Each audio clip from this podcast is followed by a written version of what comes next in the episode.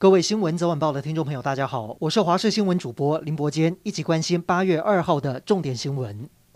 受到强烈西南气流影响，中台湾大雨不断，光是一天，苗栗的永和山水库就大进账，蓄水率从4月份只有5%左右，攀升到目前为止已经突破90%，而供应大台中地区用水的德基水库蓄水率也从一度跌破1%，到现在来到60%，水库都被大雨喂饱，而当地的果农也相当开心，终于不用再怕限水。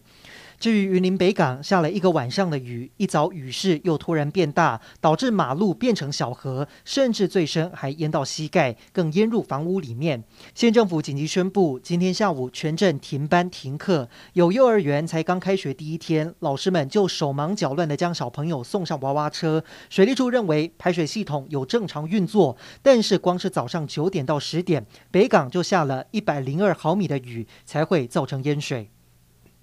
今天国内新增14例的新冠确诊，分别为12例本土，2例境外移入。另外，确诊个案当中没有新增死亡。针对第5轮开放莫德纳疫苗接种，除了前3类跟孕妇近7万人、65岁以上7万人之外，其余约42万剂可以放在疫苗平台。但是也提到，主要方向是提供给第9类18到64岁具有容易导致严重疾病高风险疾病者、罕见疾病及重大伤病者使用。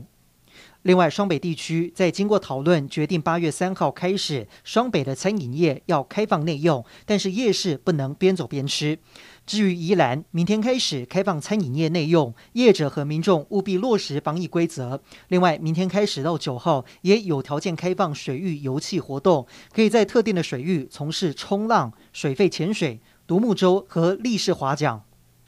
国产高端疫苗第一批一共 26.5 万剂，今天就会封笺检验完毕。不过食药署透露，效期只有6个月，加上国内疫苗现在短缺，高端哪时候会加入公费疫苗施打的行列？陈时中表示，目前只有26万剂，如果开放分配会有问题，等到陆续有更多批都通过之后，就能开放给民众施打。不过高端疫苗尖峰检验时间需要30天，但是到了7月18号才通过食药署紧急授权使用，那也代表高端提早量产，有没有偷跑的嫌疑？陈时中表示，本来就会要求先生产，但是也不会因此就让高端一定通过紧急授权。